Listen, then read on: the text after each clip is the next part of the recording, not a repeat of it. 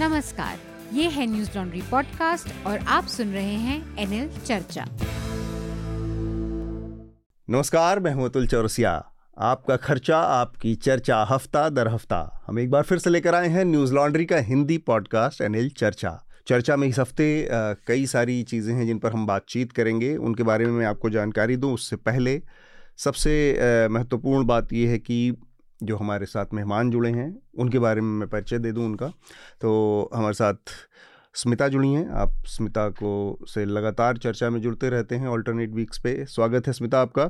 Thank you Atul पिछले कुछ हफ्तों से जुड़ नहीं पाई हूँ उसके लिए माफ़ी बहुत ज़्यादा ट्रैवल हो रहा था आजकल। पढ़ाने की ज़िम्मेदारी है बच्चों को तो पढ़ाने का मतलब होता है कि खुद भी होमवर्क बहुत सारा करना पड़ता है। क्या बात है आप अगली पीढ़ी तैयार कर रही हैं देश में पत्रकारों की। कोशिश जारी है। हाँ। तो मतलब ऐसा हम उम्मीद कर सकते हैं कि जो टेलीविज़न की अभी दुर्गति है पत्रकारिता की तो आगे आने वाला मामला ठीक ठाक होगा। जो नई पीढ़ी है उससे उम्मीद मैं है। कोशिश कर रही हूँ ना अतुल अब मैं जर्नलिज्म के छात्रों को नहीं पढ़ा रही हूँ। अच्छा। पब्लिक पॉलिसी के छात्रों को पढ़ा रही हूँ। ओके जो लोग पॉलिसी आगे जाकर बनाएँगे Kautilya school of public policy में हाँ हाँ। तो उन बच्चों को मैं समझा रही हूँ कि मीडिया की दुर्दशा क्यों है क्या वजह है और क्यों एक सशक्त मीडिया की ज़रूरत है एक लोकतंत्र में। हो सकता है हम्म। वो लोग आकर जो है कुछ भला कर दे हमारी इंडस्ट्री का। ठीक बात है। और इसके साथ ही हमारे साथ जुड़े हैं आदित्य मेनन। आदित्य इस समय द क्विंट से जुड़े हुए हैं पॉलिटिकल एडिटर हैं। इसके अलावा पहले इंडिया टुडे ग्रुप के साथ रह चुके हैं एनडीटीवी के साथ रह चुके हैं और हम लोगों ने भी थोड़ा एक थोड़े समय के लिए साथ साथ काम किया है कैच न्यूज़ में। स्वागत है आदित्य आपका भी। बहुत शुक्रिया। अ, मैं पहली बार यहाँ आ रहा हूँ और बहुत मैं शुक्रगुजार हूँ अतुल सर का। तो और इसके अलावा हमारे साथ स्टूडियो में जुड़ेंगे हमारे आनंद वर्धन हमारे स्तंभकार हैं कॉलमिस्ट हैं। थोड़ी देर में ट्रैफ़िक में कहीं फंसे हुए हैं, रास्ते में हैं तो जैसे ही वो आएँगे, चर्चा के बीच में जुड़ जाएँगे, तब तक हम लोग जो विषय हैं उसके बारे में, एक बार मैं सुर्खियों के बारे में बता दूँ और फिर हम इस चर्चा को आगे बढ़ाएँगे। एक दो जो अपील है उसके बारे में हम आपसे करना चाह रहे हैं कि एक तो हमारा एनएल सेना प्रोजेक्ट नया आने वाला है इलेक्शन से जुड़ा और इसके अलावा हमारा एक और एनएल सेना प्रोजेक्ट है जो कि लीगल हमारे जो फंड है उसके, उससे जुड़ा है तो इन दोनों को आप हमारी मदद कर सकते हैं। और साथ में एक इंटरनेट फ्रीडम फाउंडेशन के साथ न्यूज़ लॉन्ड्री का एक सालाना इवेंट है जिसका दूसरा एडिशन इंडिया इंटरनेशनल सेंटर में होना है। कल ही होना है कल दोपहर दो बजे के बाद से ये शुरू होगा जिसका नाम है फ्रीडम ऑफ़ एक्सप्रेशन कॉन्क्लेव। तो इसमें भी आप हिस्सा ले सकते हैं सबके लिए ओपन है। इसमें बस रजिस्ट्रेशन कराना होगा online F O E C O N dot in पर। यहाँ पर आप रजिस्ट्रेशन करवा कर और हिस्सा ले सकते हैं। इसमें बहुत सारे अ, कानून से के अलावा इसके इर्द गिर्द, पत्रकारिता के इर्द गिर्द जो तमाम मुद्दे हैं करंट इस समय के, उस सब पे से जुड़े बहुत अच्छे अच्छे पैनल्स हैं डिस्कशन हैं, लोग होंगे जो कि इसमें अपनी बात रखेंगे। मैं जल्दी से जो विषय हैं, जो जो सुर्खियाँ रही हैं इस हफ़्ते उनके बारे में बता दूँ तो इंदौर में एक बड़ी दुखद घटना हुई रामनवमी के मौके पर। वहाँ पर एक महादेव झूलेलाल टेंपल है, वहाँ जिसकी छत गिर गई और उसमें अब तक जो जानकारी आई उसके मुताबिक करीब पैंतीस लोगों की मौत हो गई है। एक बड़ी दुर्घटना हुई है ये। और वडोदरा से एक बड़ी खबर है, रामनवमी के मौके पर एक बार फिर से वहाँ पर सांप्रदायिक हिंसा की वारदात सामने आई है, जिसमें पथराव की कुछ घटनाएँ सामने आई हैं। पुलिस ने अब तक 20 से ज़्यादा लोगों को वहाँ पर गिरफ़्तार किया है। कई सारी एफआईआर दर्ज हुई हैं। इस मामले में भी और जानकारी आना बाकी है। राहुल गांधी से जुड़ा पिछला हफ़्ता काफ़ी सुर्खियों में रहा। राहुल गांधी की पहले संसद की सदस्यता गई। लोकसभा सचिवालय ने और उसके बाद अब उनको जो उनका दिल्ली में सरकारी बंगला था, उस बंगले को भी खाली करने का निर्देश मिला है उनको। लोकसभा हाउसिंग जो कमेटी है, जो इस मामले को देखती है, उसने नोटिस जारी किया है और 22 अप्रैल तक उनको अपना बंगला खाली करने का निर्देश दिया है। इस बीच में कर्नाटक के विधानसभा चुनावों की तारीख आ गई है। चुनाव आयोग ने एक चरण में पूरा मतदान करवाने का निर्णय किया है और 10 मई को वहाँ पर अब चुनाव होंगे और 13 मई को वहाँ पर चुनाव के नतीजे आएँगे। तो काफ़ी सुर्ख लोगों को बेसब्री से इस चुनाव का इंतज़ार है, क्योंकि ये जो चुनाव है, ये ठीक लोकसभा चुनाव के ठीक पहले वाले साल में हो रहे हैं तो इनके काफ़ी सारे नतीजे और इसके नतीजों का परिणाम उस पर माना जा रहा है कि पड़ेगा। नरेंद्र मोदी, प्रधानमंत्री नरेंद्र मोदी ने राहुल गांधी का जो पूरा घटनाक्रम हुआ, जिस तरह से उनकी संसद की सदस्यता गई, मानहानि के मामले में, और फिर उनको उनके बंगले को खाली करने का निर्देश हुआ। इसके बाद विपक्ष ने जिस तरह से उनके साथ एकता दिखाई या उनके समर्थन में बयान दिए, उसके बाद नरेंद्र मोदी ने विपक्ष के ऊपर काफ़ी कड़ा प्रहार किया और उन्होंने एक कार्यक्रम में बोलते हुए कहा कि सारे के सारे भ्रष्टाचारी अब एक साथ, एक मंच पर आ गए हैं। तो ये काफ़ी दिलचस्प है कि क्या ऐसा कुछ हो रहा है कि जो भारतीय जनता पार्टी और नरेंद्र मोदी के ख़िलाफ़ क्या ऐसा कोई वो बन रहा है 2024 से पहले गठजोड़ जो कि पूरे देश के विपक्ष को एक साथ ले आ पाएगा? हालाँकि इसको लेकर बहुत सारे संदेह, बहुत सारी चीज़ें हैं। थोड़ा सा अगर मैं इस पर आदित्य और स्मिता एक एक कमेंट लेना चाहूँ आप लोगों से। ये कांग्रेस के लिहाज से बताया जा रहा है कि एक बड़ा काफ़ी टूल हथियार हाथ लग गया है। कि राहुल गांधी की सदस्यता जिस तरह से आनंद फानंद में खारिज की गई और फिर उनको निकालने का, उनको घर को खाली करने का निर्देश दिया, सब मिला जुला कर एक तरह से कांग्रेस को ठीक ठाक एक हथियार ऐसा कहा जा रहा है कि मिल गया। पर क्या इस घटना के ज़रिए, केवल इस घटना के इर्द गिर्द कोई ऐसा बड़ा सेंटिमेंट पैदा हो रहा है, होगा जो लोगों को कांग्रेस के फेवर में इकट्ठा कर सके या फिर किसी ऐसे विपक्षी एकता की नींव बन सके कि सारा विपक्ष अब ये समझ जाए कि अगर वो राहुल गांधी के साथ ऐसा कर सकते हैं तो किसी भी और पार्टी के साथ ऐसा कर सकते हैं, किसी को जेल में भी डाल सकते हैं, जैसा लालू यादव या और तमाम कुछ मामलों में दिखा भी है कि उनके साथ जिस तरह का है। तो एक अंदर से संदेश जा रहा है कि ये सरकार किसी अलग अलग अलग अलग सबको कॉर्नर करके और कुछ भी कर सकती है। तो क्या इस डर से या क्या इस संदर्भ में कोई एक बड़ा विपक्ष का कोई अलायंस बनता हुआ नज़र आ रहा है 2024 से पहले? आदित्य? सर, एक तो ज़ाहिर है विपक्ष में खास तौर पर मनीष सिसोदिया के अरेस्ट के बाद और अब राहुल गांधी के कन्विक्शन और डिस्कालिफिकेशन के बाद विपक्ष में एक एक एहसास तो हो गया है काफ़ी लीडर्स को कि ये लड़ाई उनके आपसी ईगो से अब बड़ी हो चुकी है हम्म। और ये जो मौजूदा सरकार है वो उनके टॉप लीडरशिप को भी टारगेट करने से पीछे नहीं हटने वाली के हम्म। कविता का के बारे में भी अटकलें लगाई जा रही हैं कि अब लिकर स्कैम में शायद अगला उनका नंबर लग सकता है तो ये खासतौर पे रीजनल पार्टीज़ में तो ये एक एहसास आ गया है तो इसलिए हमने देखा कि राहुल गांधी का जब कन्विक्शन और डिस्कालिफिकेशन हुआ। अरविंद केजरीवाल ने काफ़ी खुलकर राहुल गांधी के साथ सॉलिडेरिटी एक्सप्रेस की। केसीआर ने उनके पक्ष में बोला। तो ऐसी पार्टियाँ जो वैसे कांग्रेस के साथ एक कंपटीशन रखती हैं अपने अपने राज्यों में, लेकिन फिर भी इस मामले में वो कांग्रेस का साथ दे रही हैं, क्योंकि उन्हें लगता है कि अगर इस वक्त अगर एकजुट नहीं हुए तो शायद इसके बाद कभी स्पेस बचेगी भी नहीं। सियासत करने की। तो एक ये एहसास आ गया। इससे एक अलायंस बनता है प्री पोल ये कहा नहीं जा सकता। काफ़ी कुछ कांग्रेस पे भी निर्भर है, क्योंकि कांग्रेस ने तेलंगाना में कविता के अरेस्ट की मांग की है और दिल्ली में उन्होंने मनीष सिसोदिया के अरेस्ट होने की तारीफ़ की थी कि उनका अरेस्ट किया गया। तो ये तो कांग्रेस पर काफ़ी निर्भर है कि किस हद तक दूसरी पार्टियों के साथ अब कॉपरेट करना चाहते हैं। हम्म ठीक बात है। स्मिता? कुछ और बात जो मैं जोड़ना चाहूँगी आदित्य से देखिए इन्होंने जिन बातों का जिन पार्टियों का ज़िक्र किया जो बदलाव नज़र आया इस पूरे मामले के बाद में सबसे बड़ी यही बात है कि अभी तक लोग सिलेक्ट बेसिस पर बयान दे रहे थे जब एक दूसरे के खिलाफ जो है कोई ईडी की रेड हो रही हो आईटी की रेड हो रही हो कांग्रेस जो है, जब कांग्रेस के नेता, गांधी परिवार के नेता जब आपके समन किए जा रहे थे एजेंसी द्वारा तो दूसरी पार्टियाँ उस पर टिप्पणी नहीं कर रही थी। जब सत्येंद्र जैन या मनीष सिसोदिया जाते हैं जेल में तो उस पर कांग्रेस जो है चुप्पी साध लेती है।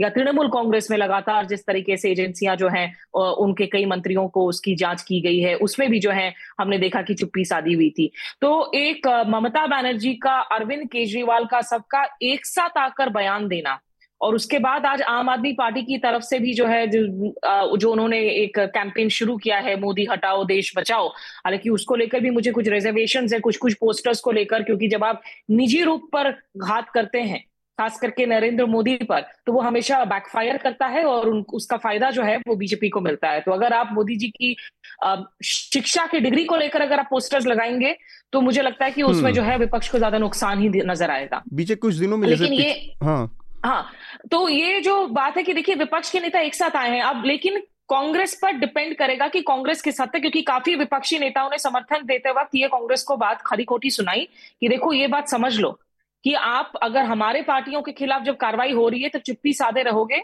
तो इस तरह से काम तो चलेगा नहीं। दूसरी हम्म। बात अगर आप देखें जो वीर सावरकर को लेकर राहुल गांधी लगातार बड़े तक तल्ख टिप्पणियाँ करते हैं एक खबर आई कि उद्धव ठाकरे बड़े नाराज़ हो गए। महाराष्ट्र में क्योंकि वीर सावर की एक अलग छवि है। और वो बड़े असहज हो गए उसको लेकर तो शरद पवार को जो है उसमें मध्यस्थता करनी पड़ी और सूत्रों के हवाले से जानकारी आई कि राहुल गांधी का जो पोजीशन है सावरकर पर वो बदला नहीं है। लेकिन अगर उनके साथ आने वाले दलों को इससे थोड़ी असहजता महसूस होती है तो वो कुछ मेलो डाउन करेंगे या टोन डाउन करेंगे हम्म। तो विपक्ष के लिए ये निश्चित रूप से मुझे लगता है एक डू और डाई मोमेंट है लेकिन इस मोमेंटम को 2024 तक वो आगे रख पाएँगे या नहीं या आने वाले चुनावों तक ही अभी अलग अलग राज्यों में जो चुनाव होंगे उसमें हाँ। सारी पार्टियाँ अपनी राजनीति करेंगी स्टेट इलेक्शन में तो एक यूनाइटेड मोमेंटम रख पाएँगे या नहीं अभी चौदह महीनों तक वो तो there is many slip between the cup and the lip जैसा हम कहते हैं हम्म। राजनीति में पिछले तीन चार एक हफ़्ते के दौरान देखा जाए तो अरविंद केजरीवाल, जो कि दिल्ली के मुख्यमंत्री हैं, उन्होंने बहुत तल्ख टिप्पणियाँ की हैं, प्रधानमंत्री के ऊपर निशाना साधा है। और हालाँकि उन्होंने बहुत सुरक्षित तरीके से असेंबली के भीतर ये सारे बयान दिए हैं और एक चीज़ को जो उन्होंने मुद्दा बनाया, हालाँकि उस थिएट्रिक्स से अलग हटकर देखे तो जो मुद्दे हैं, वो कुछ मुद्दे बहुत साफ़ और बहुत वाजिब मुद्दे हैं अरविंद केजरीवाल के उसमें, कि मसलन अडानी के साथ जो संबंधों की बात है। कि जो, जैसे उन्होंने कहा कि भाई आमतौर पर एक आदमी की जब टेंटेड हो जाता है, बदनाम हो जाता है तो उससे दूरी कर लेती हैं पार्टियाँ, नेता और सारे लोग। लेकिन अरविंद केजरीवाल के माम अरविंद केजरीवाल के मुताबिक अडानी के मुद्दे पर मोदी ऐसा नहीं कर रहे हैं अभी तक भी। और ना तो वो उस तरह से तो एक एक तरह के मुद्दे जो हैं उन्होंने बहुत उस तरह के उठाए हैं, वो बहुत वाजिब मुद्दे हैं। लेकिन वो एक टाइम के बाद जाकर काउंटर प्रोडक्टिव हो सकते हैं जिस तरह से उनके पढ़ाई लिखाई को मुद्दा बनाया जा रहा है कि वो अनपढ़ है ये वो हम्म। क्योंकि एक बार ए, ये चीज़ें क्लास का मुद्दा अक्सर मोदी के फेवर में जाता है जब नोटबंदी को भी हम्म। अगर देखें तो उन्होंने उस मुद्दे को जो भुनाने में सबसे बड़ा उनका हथियार रहा मुझे लगता है कि हम जब रेट्रोस्पेक्ट में देखते हैं तो वो वही मुद्दा था कि जो अमीर और गरीब का उन्होंने नैरेटिव बनाया कि कैसे सबको मैंने लाइन हम्म। में लगा दिया और वो फिर लोगों को अपील करता है तो पढ़ाई जैसी चीज़ें या इस तरह की चीज़ें एक गरीब आदमी के लिहाज से कहते हैं कि हाँ हमने हमने पढ़ाई नहीं की हम नहीं किया तो उसको खेल सकते हैं तो इस तरह की चीज़ों को कहाँ लाइन होगी दूसरी बात यह है कि जो एक तो घर के बेदी लंका ढाई वाली भी जो बात है ना अब कांग्रेस के अंदर एक दिग्विजय सिंह आकर हर दफ़ा कोई ना कोई ऐसा हाँ। बयान दे देते हैं जो सीधे तौर पर एमिनेशन बन जाता है अब जर्मनी के अगर प्रदेश मंत्रालय के प्रवक्ता ने बयान दिया है कि हम देख रहे हैं मामला डेमोक्रेसी को लेकर तो इसको सेलिब्रेट करने की ज़रूरत नहीं है ना एक हम्म। राष्ट्रीय दल के तौर पर आप ठीक है वो बयान है खबरों में लेकिन आप उसको एक सेलिब्रिटी ट्वीट के तौर पर डालोगे तो ये इस वक्त जो इन्होंने पूरा नेशनलिज्म का एजेंडा बनाया हुआ है बीजेपी ने वो उसके लिए तो मतलब सीधे वॉकिंग ट्रैप है और वही हुआ भी। दिग्विजय सिंह के बारे में हर किसी ने दिग्विजय सिंह के बारे में कहा जाता है कि उन्होंने लग रहा है बयान ले लिया है कांग्रेस को बाहर रखने का सत्ता से हमेशा के लिए। या पता नहीं बयाना लिया है कि नहीं लेकिन एक अनगाइडेड मिसाइल ज़रूर है। एक वरिष्ठ तो, नेता है अगर उनको मतलब थोड़ा तो सोच समझ कर जो है सामने बातें रखनी चाहिए। जल्दी से मैं कुछ और जो सुर्खियाँ उनकी बात कर लेते हैं। एक, अतीक अहमद जो कि इलाहाबाद प्रयागराज के एक नेता भी रहे हैं, लोकसभा के सदस्य भी रहे हैं पहले और माफिया हैं। उनकी पेशी हुई अदालत में प्रयागराज की और उनको उम्र कैद की सज़ा सुनाई गई और इसके ज़रिए ये कहा जा रहा है कि उत्तर प्रदेश या कम से कम इलाहाबाद और उसके आसपास के जो इलाके हैं उसमें भारतीय जनता पार्टी को एक बड़ा, एक बड़ी बढ़त मिलती, मिल सकती है चुनावी नज़रिए से। क्योंकि अतीक अहमद एक चीज़ को रिप्रेजेंट करते हैं और वो भारतीय जनता पार्टी की जो कम्युनल पॉलिटिक्स है, उसके अपोजिट खड़ी होती है। एक और सुर्खी है अमृतपाल सिंह से जुड़ी। अमृतपाल सिंह लगातार अभी भी 18 मार्च से जो उनकी फरारी शुरू हुई थी, उसके बाद से वो लगातार जारी है। अमृतपाल सिंह के बारे में कोई ख़ास जानकारी अभी भी सुरक्षा एजेंसियों और पंजाब पुलिस के पास नहीं है। उनके छोटे छोटे बयान आ रहे हैं और हाल फ़िलहाल में जो सबसे रिसेंट एक वीडियो का बयान उनका आया जिसमें उन्होंने सिख समागम बुलाने की बात का ऐलान किया है और उन्होंने इस, अपने ऊपर ये जो क्रैकडाउन हुआ है या पुलिस का जो ये पूरा कार्रवाई हुई है, इसको उन्होंने सिख समुदाय पर हमले के रूप में प्रचारित किया है, बताया है। तो इस पर हम थोड़ा सा बात करेंगे विस्तार से। सुर्खियाँ मैं जल्दी जल्दी पढ़ देता हूँ।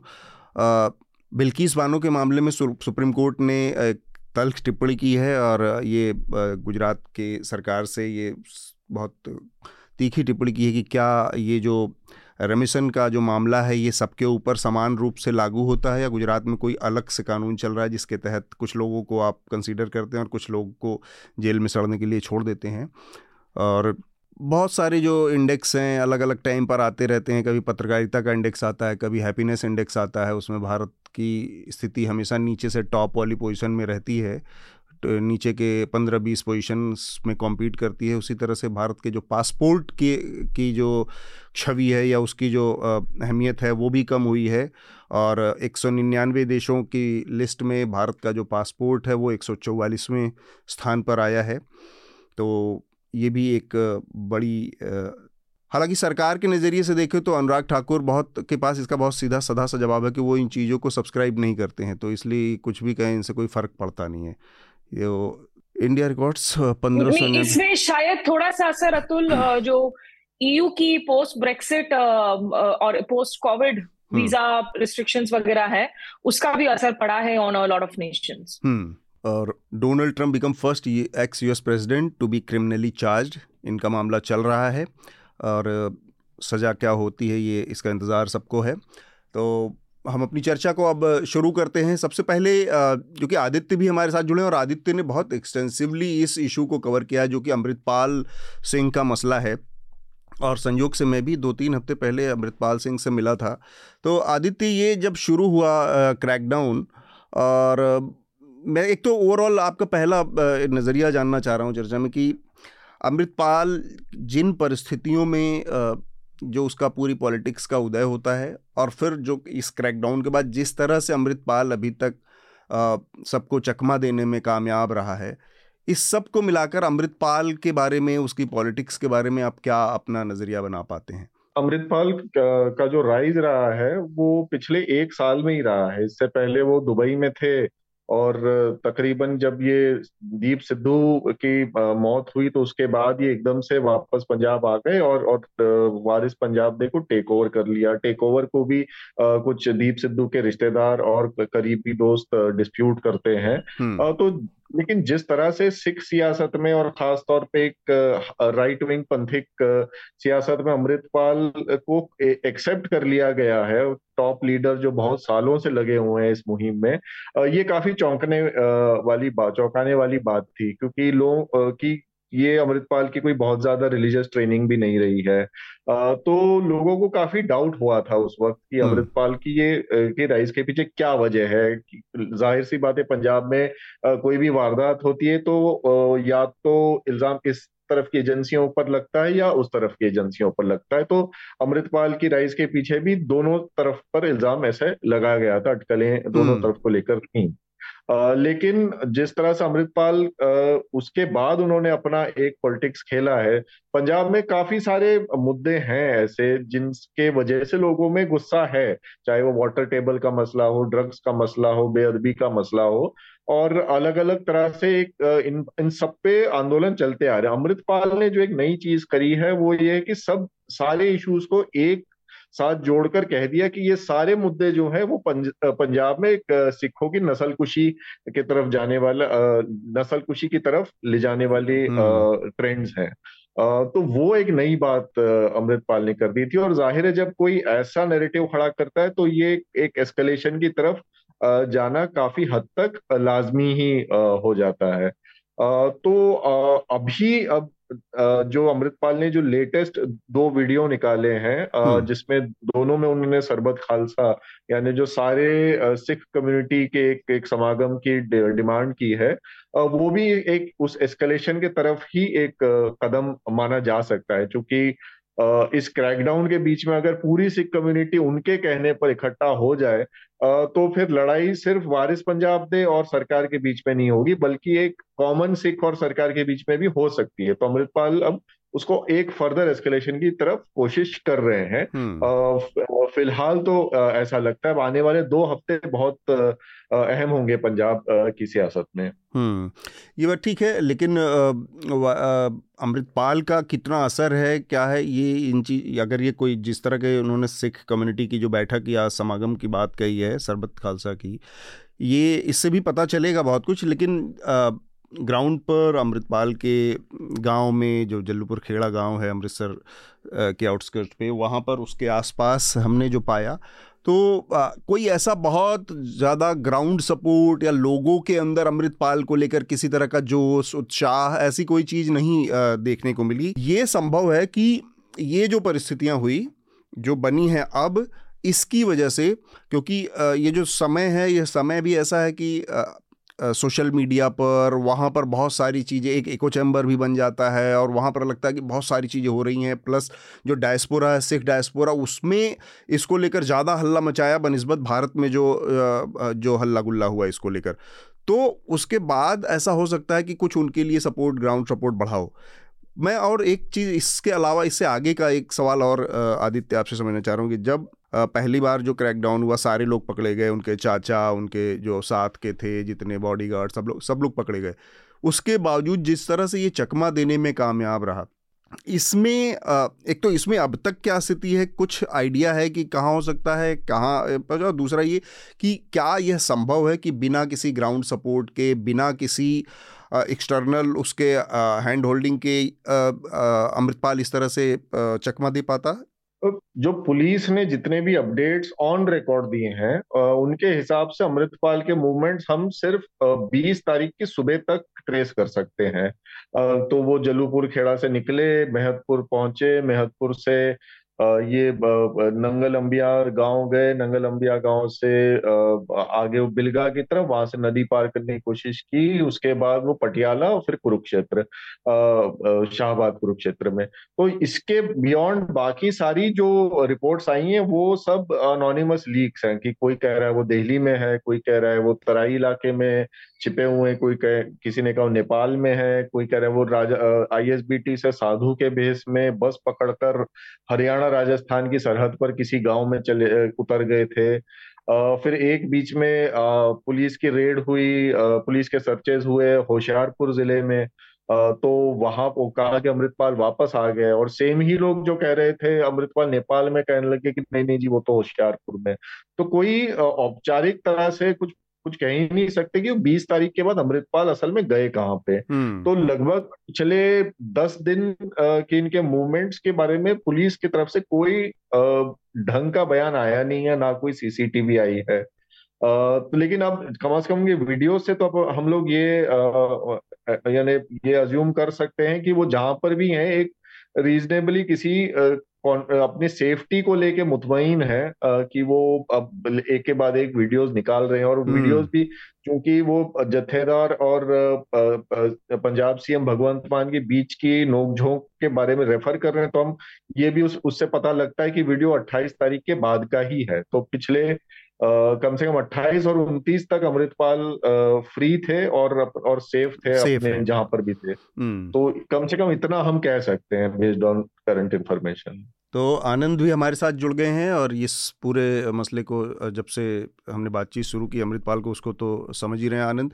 ये जिस तरह से अमृतपाल सिंह का पूरा मसला आकार ले रहा है और अतीत में जो पंजाब का जो इतिहास रहा है, उसको देखते हुए आप को क्या लगता है ये मतलब किसी तरह का एक ऑर्केस्ट्रेटेड वो रचा जा रहा है, जिसमें बहुत सारे प्लेयर्स इन्वॉल्व हैं और पंजाब को फिर से उस तरह की स्थिति का सामना करना पड़ सकता है। इसका मैं वर्स्ट किस सिनारियों की बात कर रहा हूँ कि उस तरफ़ जा सकता है, जहाँ से एटीज़ में पंजाब निकला है और अर्ली नाइन्टीज़ में। मेरे ख्याल से अभी और उस समय में स्थितियों में काफ़ी फ़र्क है और यह परिवर्तन सामाजिक और राजनीतिक तौर पे भी है और कितना मोमेंटम इस तरह का कोई सब नेशनलिस्ट आंदोलन जो कि सेपरेटिज्म की ओर जा रहा है तो वो कितना जनरेट कर सकता है अब? उसमें और पहले में दो अलग कालखंड हैं।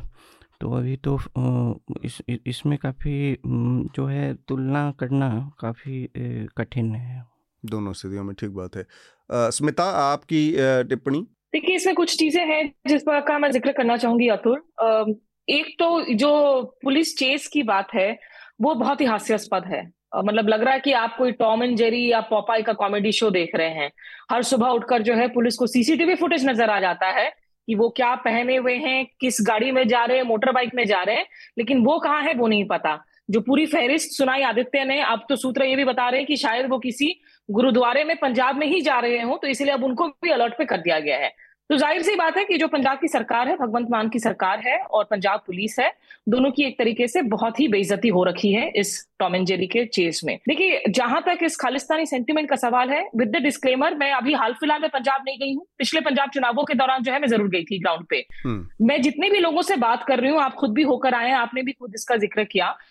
फीलिंग असेसमेंट यही है कि ये इसका अगर इन्फ्लुएंस देखे आप इस शख्स का तो ज़्यादातर ये मोगा के आसपास कुछ हद तक होगा। बहुत ज़्यादा ग्राउंड सेंटिमेंट नहीं है। लोगों की जो जख्मे हैं जो यादें हैं अस्सी और नब्बे के दशक के मिलिटेंसी की वो अभी भी ताज़ा हैं। और वो कतई नहीं चाहेंगे कि इस तरह के जो है एक मूवमेंट को फिर से हवा दी जाए। तो हम्म। एक लार्ज सेंटिमेंट भी नहीं है। आ, अगर राजनीतिक तौर पर भी देखें शिरोमणि अकाली दल या सिमरनजीत सिंह मान जैसे किरदारों को छोड़कर ऐसा नहीं है कि अमृतपाल सिंह जैसे किरदार अगर कल को पंजाब चुनाव में आ जाए तो वो चुनाव जीत लेंगे। इलेक्टोरल हम्म। सेंटिमेंट्स भी नहीं है। लेकिन एक वैक्यूम जो ज़रूरी बात है, जिसका ज़िक्र आदित्य ने भी किया, राज्य में इसमें कोई शक नहीं है कि आज की तारीख में, देखिए, पंजाब के युवाओं को बरगलाना आसान है, क्योंकि वहाँ वैक्यूम है। वहाँ आज की तारीख में कोई नए इंडस्ट्रीज़ नहीं आ रहे हैं। वहाँ किसी तरह की जॉब्स की जो ऑप्शंस हैं, वो बड़ी दिनों दिन श्रिंक करती जा रही हैं। खेती बाड़ी के लिए भी हरित क्रांति के बाद से बार बार जो है कोई क्रांति हो नहीं पाया है। आ, मैं जब पिछले चुनावों के दौरान भी मैंने पूरे पंजाब का दौरा किया था जगह जगह गई थी मैं कॉटन बेल्ट से लेकर कंजर्वेटिव बेल्ट तक में। हर जगह युवाओं के अंदर एक फ्रस्ट्रेशन ज़रूर है। जो ऐसा नहीं है कि भगवान मान की और आम आदमी पार्टी की सरकार आने से ये फ्रस्ट्रेशन कम हो गया है। तो एक एलिमेंट हो सकता है जिसको प्रगलाने की कोशिश की जाए, लेकिन इसमें बड़ी बात यह है अतुल कि इसमें किसी को दो राय नहीं होनी चाहिए कि अमृतपाल सिंह का जो अप्रोच है, वो एक क्रिमिनल सिंडिकेट का अप्रोच है। कोई रिलीजियस ऑर्थोडॉक्सी नहीं है। अमृतपाल सिंह आपकी जो है, वो जिंद्रा वो कोई कंजर्वेटिव कैरेक्टर इस तरीके से नहीं है कि जिसमें उसको बहुत धार्मिक ग्रंथों की कोई जानकारी हो। हम्म। और रिलीजन जिस तरीके से इस तरह के सिचुएशंस में वैक्यूम में हवा देकर लोगों को जोड़ सकता है या बरगला सकता है वो क्राइम सिंडिकेट अगर आप ड्रग्स एडिक्शन सेंटर में जो है आप वेपन्स लाने की कोशिश कर रहे हैं प्राइवेट मिलिशिया रेस करने की कोशिश कर रहे हैं वो अलग एफर्ट है। एक आर्टिकल है प्रवीण स्वामी की द प्रिंट में। जिसमें प्रोफ़ाइल किया गया है मुझे दिलचस्प लगा क्योंकि उसमें कुछ बातें थी जिसके बारे में मुझे जानकारी नहीं थी कि किस तरीके से बेसिकली जो कुलवंत सिंह भिंद्रान वाले के साथ मिलने के बाद में All India State Sikh Students Federation के बड़े नेता बने और उसके बाद उनके जो बेटे हैं अवतार सिंह लंदन में बैठे हुए वो basically one of the social media mentors हैं अमृतपाल सिंह के हम्म। तो एक तो लंदन में कनाडा में जो सिख डायस्पोरा है उनमें कुछ सेक्शंस ज़रूर हैं जिनमें ये हवा बार बार जो है इसको आ, हवा दी जाती है इन सेंटिमेंट्स को। दूसरी बात है कल क्विंट की एक आर्टिकल में एक वाजिब आर्ग्यूमेंट ज़रूर किया गया था मैं लेखक का नाम भूल रही हूँ कि ये आप इसको डिनाई नहीं कर सकते हैं कि इसमें पाकिस्तान और आईएसआई की तरफ़ से जो है बार बार साजिशें रची जाती हैं क्योंकि जब आप सिख सेंटीमेंट की बात करते हैं सेसेशन सेपरेटिज्म की बात करते हैं तो वो सिर्फ़ और सिर्फ़ भारतीय पंजाब पर ही आखिर क्यों वो बैठता जाकर? वहीं तक सीमित क्यों रहता है? क्यों पाकिस्तान पंजाब की जो है सेसेशन की बात नहीं करते हैं? ये खालिस्तानी समर्थक। तो इन तमाम परिदृश्य में मुझे लगता है कि अमृतपाल सिंह को निश्चित रूप से पिछले कुछ महीनों में अचानक से एक लार्जर देन लाइफ की कल्ट स्टेटस दी गई है हम्म। मीडिया के ज़रिए भी जितने वो बड़े नहीं हैं। और पुलिस ने कार्रवाई करने में देरी ज़रूर की है। जब से वो वापस आकर पहले किसान आंदोलन में जुड़ने की कोशिश की और वापस आके बयान देने लगा काफ़ी महीनों का गैप रहा उसके खिलाफ कार्रवाई करने में। तो पंजाब पुलिस को निश्चित रूप से जवाबदेही तो उनकी बहुत बनती है कि आखिर वो कर क्या रहे हैं और ये फुटेजेस तो मिल रही है, लेकिन उसको आप पकड़ नहीं पा रहे हैं। पर मिलिटेंसी का इस वक्त तुरंत मुझे लग रहा है ये जो नैरेटिव है कि अस्सी नब्बे के दशक में डिक्लाइन हो जाएगा उसकी चांसेस अगर हैं भी तो कम नज़र आती है मुझे। बहुत कोई डोमिनेंट सेंटीमेंट नज़र नहीं आता है। ठीक बात स्मिता, मुझे बस एक चीज़ कहना है कि हालाँकि ये इसका कोई सबूत नहीं है, कोई इसका पुख्ता कोई प्रमाण नहीं दिया जा सकता। बस एक आकलन है कि ऐसा भी हो सकता है कि अमृतपाल को लेकर अलग अलग पॉलिटिकल इंटरेस्ट के बीच में भी कुछ खींचतान चल रही हो और जिसकी वजह से एक पक्ष दूसरे पक्ष को नीचा दिखाने की भी दौड़ में शामिल हो ये सब बहुत सारी चीज़ें हैं। तो उस पर उस वजह से भी वरना ये बहुत असंभव सी बात लगती है कि कोई आदमी दस पंद्रह दिन तक इस तरह से फ्री घूम रहा है उसके ट्रेस भी मिल रहे हैं लेकिन पकड़ा नहीं जा रहा है तो वो अपने आप ऑडियो वीडियो मैसेजेस भी जारी कर रहा है अड़तालीस हाँ, घंटों तो से। इस, लगातार ऑनलाइन भी जा रहा है वो। तो बहुत अलग अलग वेस्टेड इंटरेस्ट इसमें इन्वॉल्व हो सकते हैं। आगे बढ़ने से पहले इस हफ़्ते हमारे तमाम श्रोताओं के बहुत सारे लेटर्स आए हैं। वो उनमें से कुछ लेटर्स मैं पढ़ देता हूँ और फिर हम अगले विषय पर जाएँगे। आकर्ष हैं। आकर्ष ने लिखा है big fan of your charcha love the way Atul conducted but this time charcha charcha Hriday said that Rahul Gandhi is a stupid politician as his language is the language which can be spoken by some NGO guy. Have got strict objection to this remark as uh, people like us listen to this podcast because you guys are speaking of ethics unlike others. So now, when Rahul Gandhi is speaking ethics and truth since beginning, so why can't you guys at least have some respect for this guy? तो uh, इस पर बहुत सारे लोगों के comment आए हैं actually कि जो ऑब्जर्वेशन था हृदय का मेरी बात भी हुई थी और जो मैंने उस समय समझा था उस पर वो राहुल गांधी के बारे में हृदय का जो ऑब्जर्वेशन था मुझे लगता है कि हृदय ज़्यादा बेहतर तरीके से अपनी बात रखेंगे जब अगली बार चर्चा में होंगे। हाँ, उनकी अनुपस्थिति हाँ, में ही बात थी तो इसको उस पर बात करेंगे। बस मेरा इतना ऑब्जर्वेशन था कि हृदय जो कहना चाह रहे थे वो ये कहना चाह रहे थे कि राजनीति करने के लिए जिस तरह की स्मार्टनेस की ज़रूरत होती है जिस तरह की चीज़ें राहुल गांधी हमेशा दिल से बात करते हैं। बहुत सही सटीक और बहुत जो स्ट्रेट बात होती है जबकि पॉलिटिशियन को इतना सीधा होना उसकी सफलता के रास्ते में सबसे बड़ा बड़ी बाधा माना जाता है। तो ये उनका कहना था लेकिन ये अगली चर्चा में मतलब हम बात वो, करेंगे। उनकी उपस्थिति में ही इसका वो स्पष्टीकरण देंगे। हाँ, हाँ।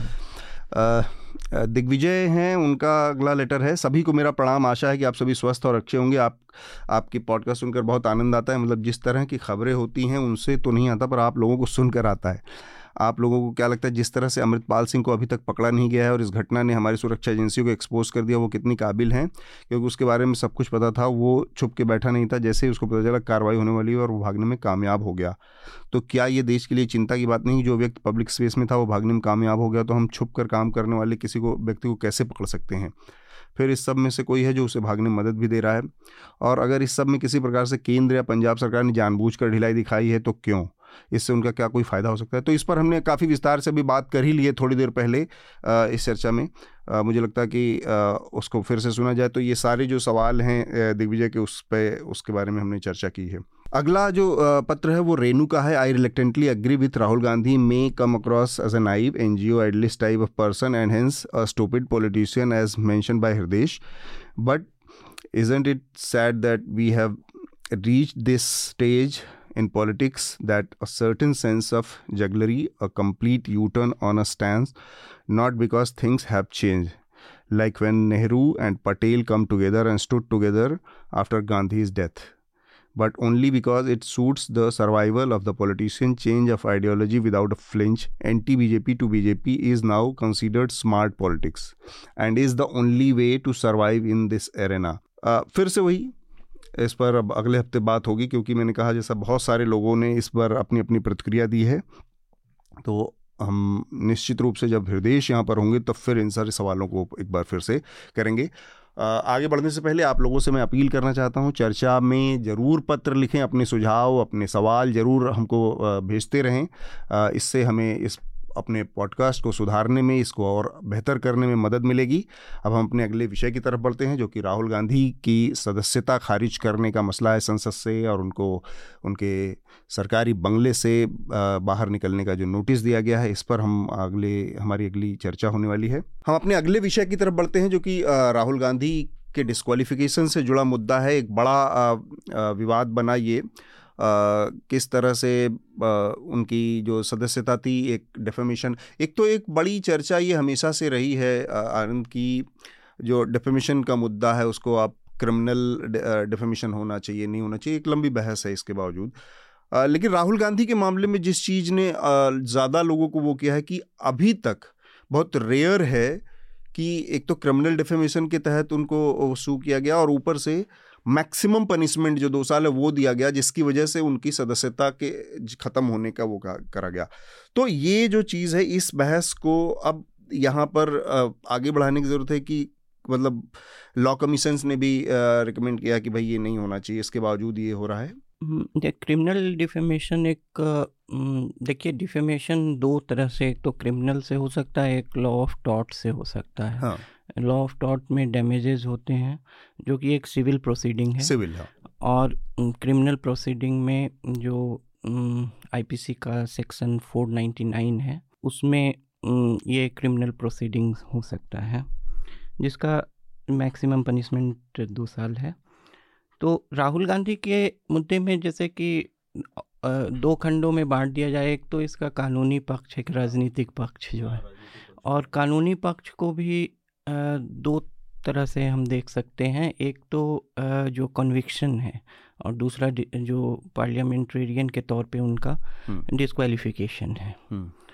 तो इसमें जैसे राहुल गांधी वाले इस केस में जो इस संदर्भ में ज़्यादा प्रासंगिक है वो 499 का एक्सप्लेनेशन टू तो एक्सप्लेन अगर आईपीसी का 499 आप पढ़िएगा तो पहले में पहले सिर्फ़ जो लॉ है उसमें ये बहुत स्पष्ट नहीं होगा लेकिन आईपीसी में एक्सप्लेनेशंस दिए रहते हैं कि और उसको इंटरप्रेट करती है कोर्ट तो टू में है कि जिसमें जो जो भी निचली अदालत ने इसको इंटरप्रेट किया है कि हालाँकि उसमें कुछ समस्याएँ हैं जो कि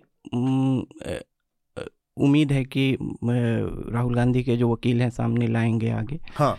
कि दूसरा एक्सप्लेनेशन में एक दिया है कि जो कलेक्शन ऑफ़ पर्सनस और इंडिविजुअल्स ये भी जो हैं लाइबल हो सकते हैं। तो लेकिन जैसे कि उन्नीस सौ बहत्तर में एक लैंडमार्क जजमेंट है सुप्रीम कोर्ट का जिसको जी नरसिम्हन जजमेंट कहते हैं उसमें है कि कलेक्शन ऑफ़ पर्सनस लाइबल हो सकते हैं लेकिन एज वो आइडेंटिफाइबल होना चाहिए वो इंडिविजुअल वो भी जो है उसका जो है एग्रीव्ड पार्टी हो हम्म। मतलब वो भी इंडिविजुअल कैपेसिटी में भी वो कलेक्शन ऑफ़ पर्सन का एग्रीव्ड पार्टी हो वो उसका सिर्फ़ ये कह देना जैसे कि कह देना कि आ, सभी जर्नलिस्ट जो हैं बेईमान होते हैं हम्म। लेकिन उसमें आपको नहीं इंकित किया गया कि अतुल बेईमान होते हैं और सभी जर्नलिस्ट बेईमान हैं हम्म। तो इसमें जो है एक क्लास ऑफ़ पर्सन और कलेक्ट कलेक्टिविटी जो है हम्म। उसको इंकित नहीं किया गया हम्म। तो जो उसमें पिटिशनर्स थे और पिटिशनर भी को जो जिन्होंने पिटिशन किया गया उनका नाम राहुल गांधी के उस वक्तव्य में नहीं था नहीं है एक exactly, एक थर्ड पार्टी हाँ, है कि नहीं। नरेंद्र मोदी भी रहते नीरव मोदी या ललित मोदी ये क्रिमिनल प्रोसीडिंग ये एक है और भी समस्याएँ काफ़ी हैं लेकिन हम्म। एक ये तो है।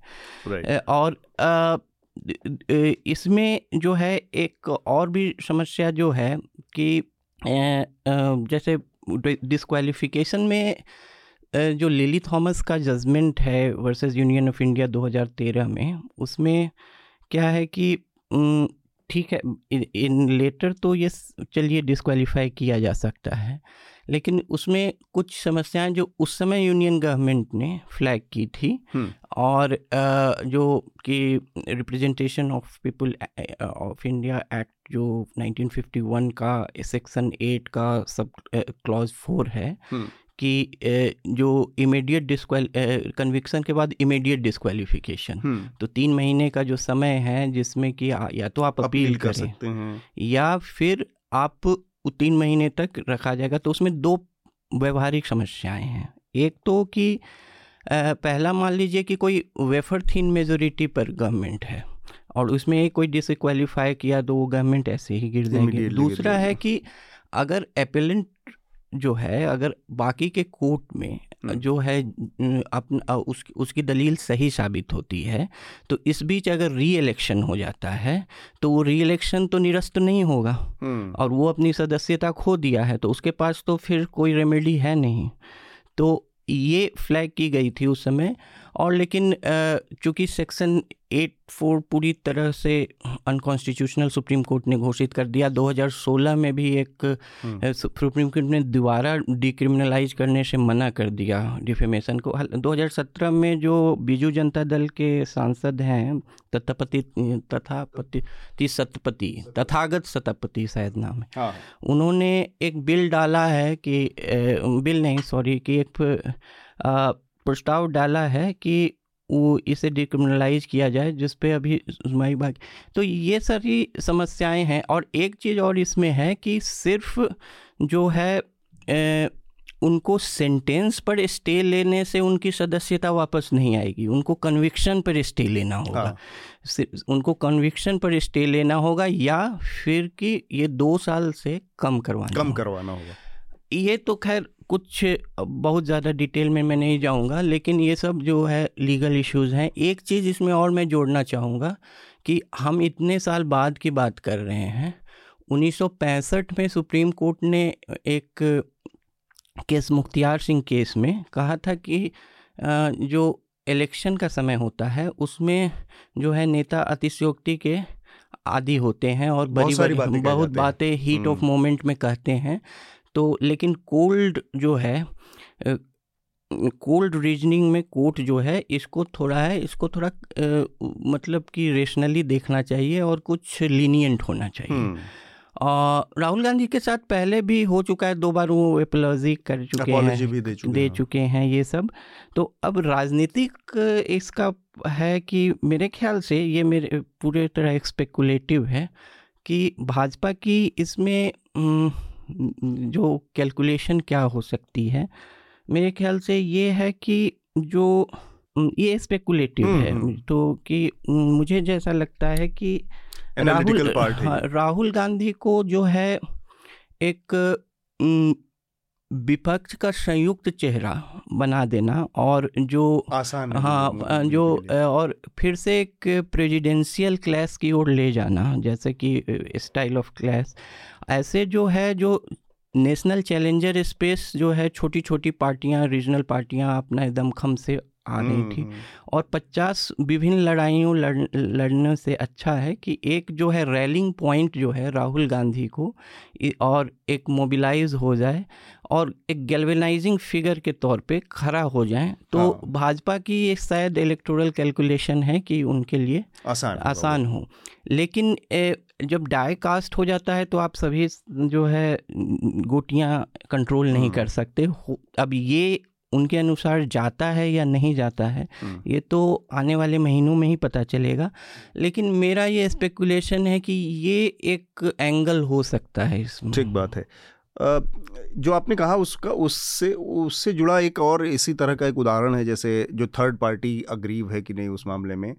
अगर इसको डेफेमेशन के नज़रिए से देखा जाए तो ज़्यादा नहीं 2013-14 से पहले संघ और भाजपा के तमाम नेता हर मंच पे ऑन रिकॉर्ड कहते हुए मैंने मतलब हम लोगों ने सुना है कि हर आ, मुस्लिम आतंकवादी नहीं है लेकिन हर आतंकवादी मुस्लिम ही होता है अब इस तरह से इस चीज़ को अगर डिफ़ाइन किया जाए उसमें जाके तो मतलब आ, उस चीज़ को थर्ड पार्टी अग्री पूरा का पूरी कम्युनिटी को आपने एक तरह से वो उसमें लपेट लिया तो ये इस तरह की चीज़ें हैं जिसमें मैं और आ, एक चीज़ और इसमें हम्म। श्रोता कि हर्ट सेंटिमेंट डिफेमेशन का ग्राउंड नहीं है उसके लिए दूसरी सेक्शन से यहाँ आपके रेप्यूटेशन को खतरा होना चाहिए मतलब आप आप डिसरिप्यूट आना चाहिए। ये नहीं कि मैं मैं मेरा हर्ट सेंटिमेंट हुआ है कि ये हाँ तो वो।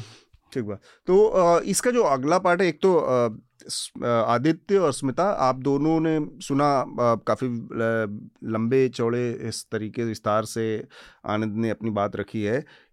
इनकी बात में कोई अगर बात आपको जोड़नी हो, कुछ आपको कहना हो, वो और दूसरा मेरा ये है कि जो इसका पॉलिटिकल पार्ट है, भारतीय जनता पार्टी, एक तो ये है कि कोर्ट का, उनके पास एक बहुत वैलिड ग्राउंड है कि कोर्ट का डिसीज़न है, लेकिन उसके बाद जो हुआ, जिस तरह से सदस्यता उनकी आनंद फानन में ख़त्म की गई, जिस तरह से उनके एविक्शन का नोटिस दिया गया, ये उस पॉलिटिक्स के अंदर एक तो वो है जो स्पेकुलेटिव पार्ट है कि आनंद ने कहा कि शायद बीजेपी का ये कैलकुलेशन है कि बजाय किसी और नेता के, राहुल गांधी उसके लिए आसान चेहरा है, उसको सामने रख कर लड़ने में मोदी को आसानी होती है। तो वो कोशिश करें लेकिन इसका जो दूसरा हिस्सा है पॉलिटिकल हिस्सा, उसमें बहुत साफ़ साफ़ हेट दिखती है या बदले की भावना दिखती है या इस तरह की चीज़ कि राहुल गांधी कहीं ना कहीं उस जगह पर चोट कर रहे थे, जो कि नरेंद्र मोदी को बहुत बहुत बुरी तरह से चोट कर रहा था, चुभ रहा था और वो है उनका अडानी के साथ जो रिश्ता है। राहुल गांधी वहाँ पर चोट कर रहे थे और इस चीज़ को लगातार मोमेंटम मिल रहा है अलग अलग हिस्सों से। और ये दुर्भाग्य की बात है कि बहुत बड़ा विपक्ष इस देश का नहीं, वो काम कर रहा है। बहुत बड़ा इस देश का मीडिया भी उस दिशा में काम नहीं कर रहा। विदेश के मीडिया ने किया, जो हिंडनबर्ग रिपोर्ट रिसर्च ने किया और अब छोटी छोटी और खबरें आ रही हैं। उस रिश्ते की वजह से जो जो एक तरह का असुरक्षा पैदा हुई है, या एक फ्रस्ट्रेशन, या एक निराशा पैदा हुई है, वो एक बड़ी चीज़ है। स्मिता, आदित्य, आप दोनों लोगों की बहुत पहली टिप्पणी इस पर। जी सर ज़ाहिर है क्योंकि इकोनॉमी एक लौता मुद्दा है, जिस पर आज भी जो प्रधानमंत्री मोदी के प्रशंसक भी हैं कहते हैं कि पूरी जि, जिस हद तक कामयाबी मिलनी चाहिए थी इकोनॉमी में नहीं मिली है। बेरोजगारी और प्राइस राइज को लेकर नहीं जो यानी काम होना चाहिए था वो हो नहीं पाया है। तो अदानी और चूँकि ये ऑलरेडी इकोनॉमी पे सवाल उठाए जाते हैं और फिर राहुल गांधी बार बार पीएम मोदी को अदानी से जोड़ रहे थे तो एक जो वो सूट बूट की सरकार जो उन्होंने एकदम एनडीए वन के दौरान एक बहुत अच्छा एक टाइटल दिया था और उससे ने काफ़ी एक सरकार को एक एक अच्छी चोट पहुँची थी उन्होंने लैंड एक्विजिशन वाला अपना कानून वापस लेना पड़ा था ये हम्म। उस दिशा में जा सकता था आ, लेकिन ये राहुल गांधी के खिलाफ एक्शन लेके हो सकता है कि आ, सरकार ने एक रिटेलिएशन किया हो राहुल गांधी के जो अटैक है। लेकिन लेकिन अब वो केजरीवाल ने भी असेंबली में उसी बात को आगे बढ़ा दिया। के केसीआर भी अपने सोशल मीडिया हैंडल जो उनकी पार्टी बार बार अदानी वाला इशू उठाती रहती है। हम्म। तो ये इशू मेरे ख्याल खत्म नहीं होगा। Uh, मैं असल में एक और चीज़ डिस्कस करना चाह रहा था यहाँ पे। वो हम्म। एक कांग्रेस के लिए एक बहुत इमीडिएट डिलेमा है। और वो है कि क्या कर्नाटक के चुनाव चुनाव में किस हद तक अदानी का इशू लाया जाए? और किस हद तक राहुल गांधी पर अपने कैंपेन को केंद्रित किया जाए? क्योंकि कर्नाटक में अभी जो सी वोटर का पोल आया है हाँ। उसके मुताबिक ये है कि स्टेट लेवल फैक्टर्स की वजह से कांग्रेस एक अच्छी पोजीशन में है वो स्टेट को वापस जीतने में। कर्नाटक एक बड़ा सूबा है फाइनेंशियली भी एक इम्पोर्टेंट सूबा है। अगर वहाँ पर कांग्रेस वाकई जीतती है तो उसकी काफ़ी फाइनेंशियल दिक्कतें लोकसभा चुनाव की खत्म हो जाएँगी। हम्म। तो एक हाई स्टेक्स वहाँ बैटल है। अगर Congress purely state leadership Siddaramaiah plus D K Shiv Kumar और state level factors state level corruption पे चुनाव लड़े तो उन्हें कामयाबी मिल सकती है लेकिन अब अगर यहाँ पे चुनाव राहुल बनाम मोदी हो जाता है हाँ। जैसे कि आनंद जी भी कह रहे थे तो फिर एक अनप्रिडिक्टेबल मामला हो सकता है आनंद जी हालाँकि लोकसभा के संदर्भ में कह रहे थे पर ये कर्नाटक पे भी उतना ही अप्लाई करता है कि अगर हम्म। कर्नाटक चुनाव राहुल वर्सेस मोदी कर दिया जाए तो इसमें कहीं ना कहीं बीजेपी का ही फ़ायदा होगा अगले हफ़्ते राहुल गांधी कर्नाटक का कैंपेन शुरू करेंगे। वो भी कोलार से ही करेंगे जहाँ उन्होंने ये वाला स्टेटमेंट किया था जिस पर हम्म। उनपे जिस जिस जिसपे उनपे केस हो गया।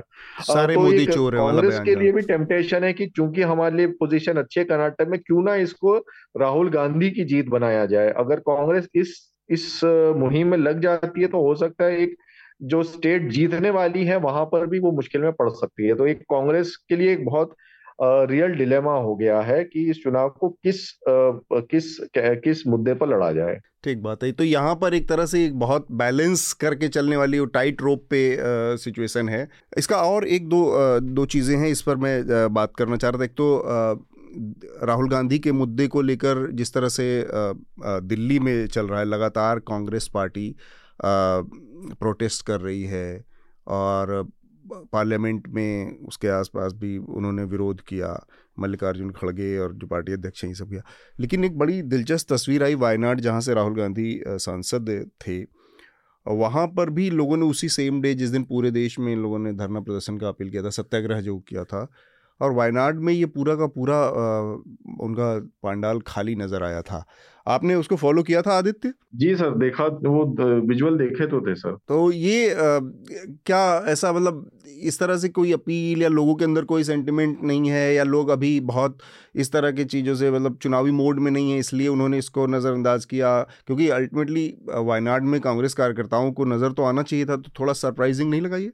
हाँ बेशक सरप्राइजिंग था लेकिन ये लगता है कि जो पिछले लोकसभा चुनाव में कांग्रेस का पीक था वहाँ केरल में उससे कुछ तो कांग्रेस की पॉपुलैरिटी कम हुई है हम्म। लगातार पहली बार ऐसा हुआ है कि दूसरा विधानसभा चुनाव बैक टू बैक हारे हैं केरल में नहीं तो हमेशा पाँच साल में वापस आ ही जाते थे आ, तो इस कुछ तो एक लैक ऑफ़ प्रिपेयर्डनेस भी था कहा जाता है वहाँ के कैडर में और दूसरा ये भी था कि कुछ कांग्रेस की जो एक एक पॉपुलैरिटी की वेव थी 19 के इलेक्शन में केरल में कम से कम वो अब रही नहीं है और तो इस ये शायद ये दो तीन वजह हो सकती हैं कि जिस किस्म का ये लोग अनुमान लगा रहे थे हम्म। वहाँ रिस्पॉन्स होगा वायनाड में ऐसा हुआ नहीं बीच में ये भी एक एक स्पेकुलेशन था कि राहुल गांधी अगला लोकसभा चुनाव वायनाड से ना लड़के कन्याकुमारी से लड़ेंगे। हम्म। तो एक ये भी सेंटिमेंट हो सकता है कि ठीक है आपने एक बैकअप सीट के तौर पर हमें इस्तेमाल किया पाँच साल लेकिन अब आप पॉलिटिकली कहीं और आपको ज़्यादा फ़ायदा नज़र आ रहा है। तो हो सकता है ये लेकिन ये भी स्पेकुलेशन में ही है। लेकिन ज़ाहिर है कांग्रेस का जो एक लॉस ऑफ़ पॉपुलैरिटी हुआ है थोड़ा वो तो एक एक नोन फैक्ट है केरल में।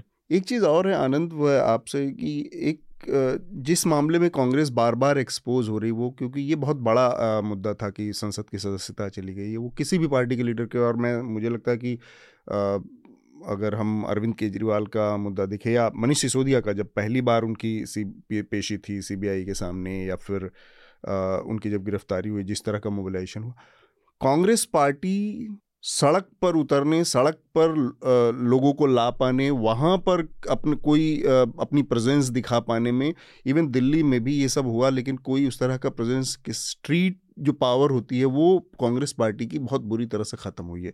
और ये इसको कैडर की वो, इरोज़न कहिए या पार्टी का सत्तर सालों में साठ सत्तर सालों में लगातार पावर में रहने का नतीजा कहिए क्या इसकी इसकी जो समस्या है, इससे, इसको देखते हुए इस पूरे माहौल में कितना भी बड़ा मुद्दा कांग्रेस को मिल जाए, अल्टीमेटली वो किसी तरह के इलेक्टोरल बेनिफिट में कन्वर्ट तो नहीं होगा जब तक कि आपके पास ग्राउंड पर स्ट्रीट पार नहीं है। आ, ये भारत जोड़ो यात्रा जब चल रही थी उस समय भी ये आकलन किया गया था कि अगर ये जो है यात्रा जहाँ जहाँ जा रही है अगर समानांतर जो काडर को इन्फ्यूज नहीं कर पाई या नए वर्कर्स नहीं जोड़ पाई या जो भी वर्कर्स है उसको और मोटिवेट नहीं कर पाई तो ये फिर ऑप्टिक्स की यात्रा रह जाएगी। और जो संगठा संगठ संगठनात्मक बल है जो कांग्रेस को चाहिए चुनावी मोबिलाइजेशन के लिए और बूथ तक अपने वोटर्स को लाने के लिए वो नहीं दिखेगी। और वेनार्ड का जो है वो वो तब वो एक आश्चर्य वाली बात नहीं होती। जो पहले संचार का संसार था जो कि जो बातें देर तक पहुँचती थी। हम्म। अब तो है कि इमीडिएटली है। अगर अगर आपको आप लोकल लेवल पे आपकी प्रेजेंस अच्छी है आपने नेटवर्क बना रखा है क्षेत्रीय नेताओं का या बहुत स्थानीय नेताओं का क्षेत्रीय जो तब तो ऐसा नहीं होना चाहिए। हम्म। तो आ, ये जो है ऑर्गेनाइजेशनल वीकनेस जो है एक आकलन उस समय ये भी था कि पिछला जो 2022 है कांग्रेस को जो चुनावी नट बोल्ट जो है वो कसने में और ऑर्गेनाइजेशनल नट बोल्ट कसने में देना चाहिए और जो मोमेंटम है अभी भारत जोड़ो यात्रा का वो 2023 का होना चाहिए। तो ये मतलब अब ऑफ़ कोर्स जो जो उनके साथ काम कर रहे हैं उनका उन, उन उनकी जो स्ट्रेटजी कुछ और हो। लेकिन यह भी था कि बिना जो बहुत सशक्त तंत्र के जो कि आपकी बात पहुँचा पाए आपके कमिटेड वोटर्स तक जो जो फ्लोटिंग वोटर्स है वो तो छोड़ दीजिए आपके कमिटी कमिटेड वोटर्स तक भी बात पहुँचा पाए उनको जो है मोबिलाइज कर पाए उसके बिना जो है बहुत बड़ा चुनावी फ़ायदा काफ़ी कठिन है हम्म। लगे हाथ, इसी से जुड़ा हुआ दो और चीज़ें हैं, उस पर भी हम बात कर लेते हैं। जब ये सारी चीज़ें हो रही थी और विपक्ष लगातार, विपक्ष के तमाम नेताओं ने भी राहुल गांधी को समर्थन किया, कांग्रेस लगातार पार्लियामेंट में, पार्लियामेंट के बाहर, धरना प्रदर्शन, सत्याग्रह, मार्च, ये सब कर ही रही है। इसी बीच में नरेंद्र मोदी ने बहुत तीखा प्रहार किया, अटैक किया सारे अपोजिशन के ऊपर एक साथ। तो एक चीज़ तो ये साफ़ है कि अभी तक कोई ऐसा बहुत स्ट्रॉन्ग और भरोसेमंद सिग्नल नहीं आया है जहाँ से ये कहा जा सके कि प्रधानमंत्री मतलब नरेंद्र मोदी की व्यक्तिगत जो अपील है, जो उनकी लोकप्रियता है, उसमें किसी तरह की गिरावट है या उसमें किसी तरह का क्षरण हो रहा है या उसमें अब डेंट लग रहा है, लोग, अब वो बात नहीं रही। क्या ये वजह है जिसकी वजह से, क्योंकि प्रधानमंत्री का वो जो भाषण है उसको अगर आप सुने तो उसमें ऐसी ऐसी बातें कही गई हैं कि लोकतंत्र के बारे में इंस्टीट्यूशंस के बारे में, और वो एक ऐसी बात है कि जिसके, जो, जिसकी तमाम बातें खुद उनके खिलाफ जाती हैं। इसके बावजूद बिना इस चीज़ को रियलाइज़ किए हुए, या इस चीज़ को रियलाइज़ करते हुए वो बहुत धड़ल्ले से, बहुत आत्मविश्वास से वो बात कह पाने का भरोसा इसलिए है क्योंकि उनको पता है कि वो इस समय जिस जगह पर है, वहाँ पर उनकी पॉपुलैरिटी या उनकी सत्ता को किसी तरह की कोई चुनौती नहीं है।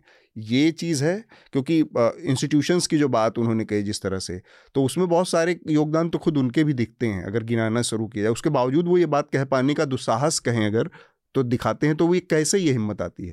दो इसमें चीज़ें हैं कि पहला है कि अगर जो चुनावी मानचित्र देखें आप हम्म। और जो भी मैप है इलेक्टोरल मैप तो 2019 से अभी तक जो है कुछ जो है वर्नेबल रीजन्स भाजपा के लिए दिखते हैं स्थितियाँ हम्म। बदली हैं लेकिन उसके बावजूद भी ये कौन जो आत्मविश्वास जो है ये है कि उनमें है कि जो मोबिलाइजेशन है अगर बहुत फिर से जो है पर्सनैलिटी ड्रिवेन हो हम्म। तो वो जो है जो उनके स्ट्रॉन्ग होल्ड्स हैं जो कि अभी थोड़े से जो है पहले इतने मज़बूत नहीं लग रहे हैं हम्म। वो उसको वापस लिया जा सकता है और शायद हो सकते हो सकता है कि लोकसभा के चुनाव में स्थिति जो है फिर से पहले जैसी हो तीसरी बात है कि पिछले बार भी जो है एक यही एक विश्लेषक आए थे उनका था कि रेफेल को लेके लोगों में बहुत जो है गुस्सा है। गुस्सा है संशय है। तो कई बार जो है जो आशा है उसको विश्लेषण के तौर पे दे दिया जाता है। तो जो होप है विशफुल थिंकिंग हाँ। तो हो सकता है कि वो पर, पब्लिक परसेप्शंस का जो उनका आकलन हो प्रधानमंत्री का वो विपरीत हो और वो पिछले लोकसभा में सही भी साबित हुए इसमें हम्म। तो वहाँ से ये आती है ती, ती, तीसरा है कि एक है ना कि जो कमिटेड वोटर है हम्म। उसके लिए जो जो एक बोलते हैं कि जो the Narendra Modi the idea of Narendra Modi जो है bigger than the man himself तो उसमें क्या होता है कि उनकी कमियों के लिए भी जो अल्टरनेटिव है वो मोदी ही है। कि इनमें ये कमियाँ हैं लेकिन उसको भी यही सुधार, यही यही सुधारेंगे। तो नेशनल जो चैलेंजर स्पेस में जो विकल्प हैं वो उनको जो है एक रेमेडियल फिगर के तौर पे नहीं देखते हैं कि ये इसको है। आदित्य? जी मैं पूरी तरह से आनंद जी की बात से इतफाक रखता हूँ। जो पीएम मोदी की लोकप्रियता एक, एक काफ़ी हद तक बीजेपी के अपनी पार्टी लॉयल्टी से भी आगे जा चुकी है। आ, हिमाचल के चुनाव में हमने देखा कि वहाँ पर स्थानीय मुद्दों के आ, के बिना पर लोगों ने कांग्रेस को वोट दिया लेकिन ये काफ़ी साफ़ तौर पर कह रहे थे कि नहीं केंद्र का जब चुनाव आएगा तो वोट पीएम मोदी को ही दिया जाएगा। सर्वेज भी इसी बात को कहते हैं कि पीएम मोदी के के नज़दीक कोई भी लीडर नहीं पहुँच पा रहा है लोकप्रियता में। जो आनंद जी की बात कहते हैं, वो भी सर्वे में नज़र आती है कि अगर कि which who is the leader best place to solve your problems कि कौन आपकी समस्याओं को सॉल्व कर सकता है? तो उसमें भी लोग सबसे ऊपर इन्हीं का नाम लेते हैं। तो इसमें कोई कोई यानी कोई शको शुबे की बात है नहीं कि पीएम मोदी की लोकप्रियता अभी भी कायम है और उनमें वो एक कॉन्फिडेंस भी है कि जन, की वो, कि मैं अगर अपने पर्सनैलिटी पर चुनाव लड़ूं या पूरा पॉलिटिकल नरेटिव अपनी पर्सनैलिटी के इर्द गिर्द कर दूँ तो तो मुझे कामयाबी मिलेगी ही। तो जो हम्म। उनका स्पीच था वो उस कॉन्फिडेंस को दर्शा रहा था मेरी राय में। हम्म ठीक बात। स्मिता? बात ये असल में आप बीच में नहीं थी, वो हुआ कि जो प्रधानमंत्री ने अटैक किया विपक्ष पर इस पूरे वाक़े के बाद राहुल गांधी के विपक्ष के ऊपर, वो था कि उसमें बहुत सारी बातें उन्होंने ऐसी कही जो खुद उनके अपने एक्ट या उनकी सरकार की जो गतिविधियाँ उसके खिलाफ जाती हैं, चाहे वो इंस्टीट्यूशनल इरोजन का मसला हो, चाहे उस पर हमले का मसला हो, उनकी स्थिति कमज़ोर करने का मसला उसके सब के बावजूद उन्होंने बहुत भरोसे से और बहुत ऐसी ऐसी बातें कहीं। तो ये जो भरोसा आता है वो इस बात से वो नरेंद्र मोदी के अंदर वो भरोसा कहाँ से आता है? क्या उनको लगता है कि फ़िलहाल वो ऐसी स्थिति में है ऐसी जगह पर प्लेस है जहाँ पर उनको आने वाले कुछ सालों तक आने वाले कुछ चुनावों में किसी तरह का, का नुकसान नहीं होने जा रहा है? तो वो वो बातें भी कहकर आसानी से आगे जा सकते हैं या बढ़ सकते हैं जो कि खुद उनकी ही जिसमें जिस जिन स्थितियों को बनाने में खुद उनका भी योगदान है। उसके बावजूद वो बातें कह लेते हैं। बिल्कुल, मुझे लगता है, देखिए, अतुल, क्योंकि हमेशा से जब आप संघ की बात करते थे, बीजेपी की बात करते थे तो जो पार्टी, ऑर्गेनाइजेशन, फ्लैग, इन सबको हमेशा ज़्यादा तवज्जो दी जाती थी कंपेयर टू द इंडिविजुअल। लेकिन वही संघ इस बात के लिए तैयार है कि एक शख्स जो पिछले नौ सालों से सत्ता में बीजेपी के आने की सबसे बड़ी वजह है उनकी जो इंडिविजुअल पर्सनालिटी है आज वो संगठन से ज़्यादा बड़ी है और इस बात को संघ स्वीकार भी कर रहा है। अंदर खाने भले ही उनको कोई परेशानियाँ हो दिक्कतें हो बीच बीच में ये खबरें आती रहती हैं कि फलाने ढिमकाने के बीच में जो है आ, कुछ तनाव आ रही हैं तलखियाँ आ रही हैं। मुझे लगता है वो सब बेकार बातें हैं क्योंकि इस वक्त संघ के लिए जो हिंदुत्व प्रोजेक्ट है जो नेशनलिस्ट एजेंडा है उसको बढ़ाने के लिए अगर किसी शख्स का सबसे ज़्यादा योगदान रहा है तो वो खुद प्रधानमंत्री का रहा है।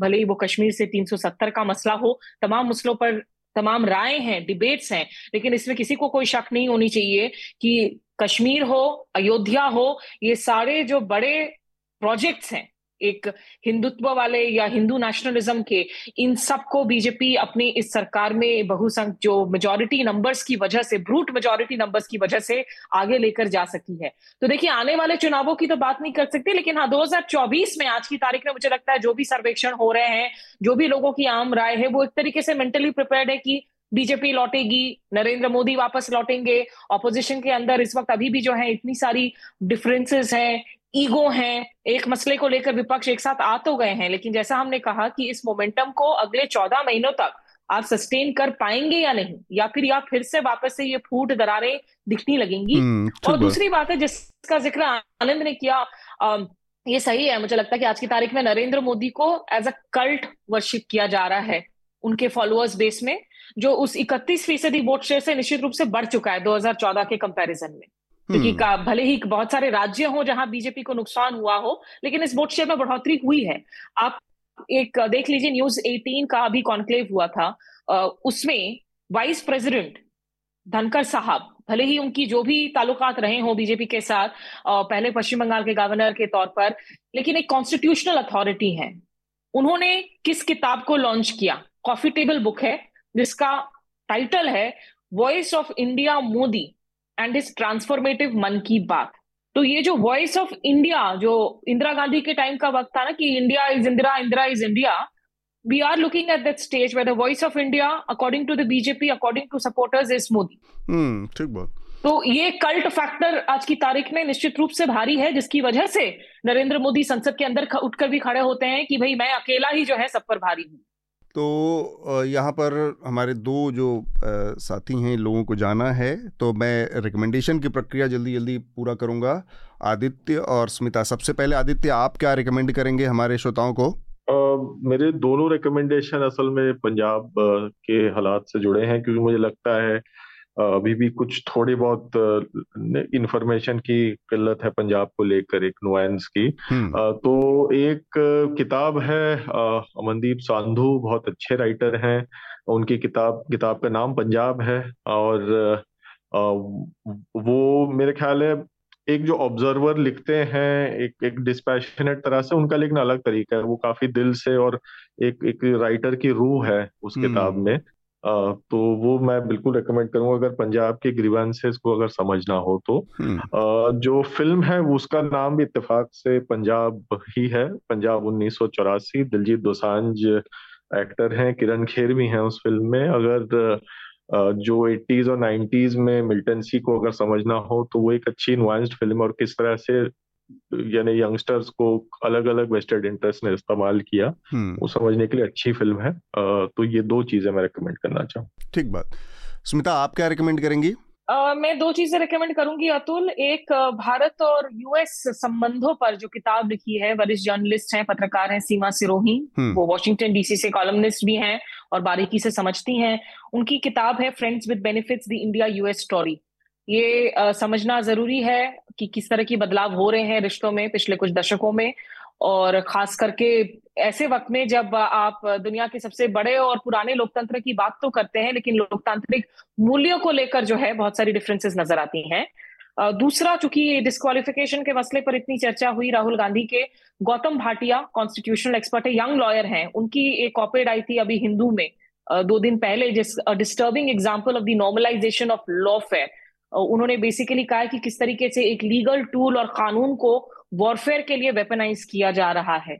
तो वो एक अहम रीड है। और अगर पिछले हफ्तों में भीड़ ऑलरेडी रेकमेंड हो चुकी है, मैंने भीड़ अभी हाल में देखी है डेफिनेटली डेफिनेटली वापस से रेकमेंड करूँगी लोगों को, अगर आपने अनुभव सिन्हा की भीड़ नहीं देखी है।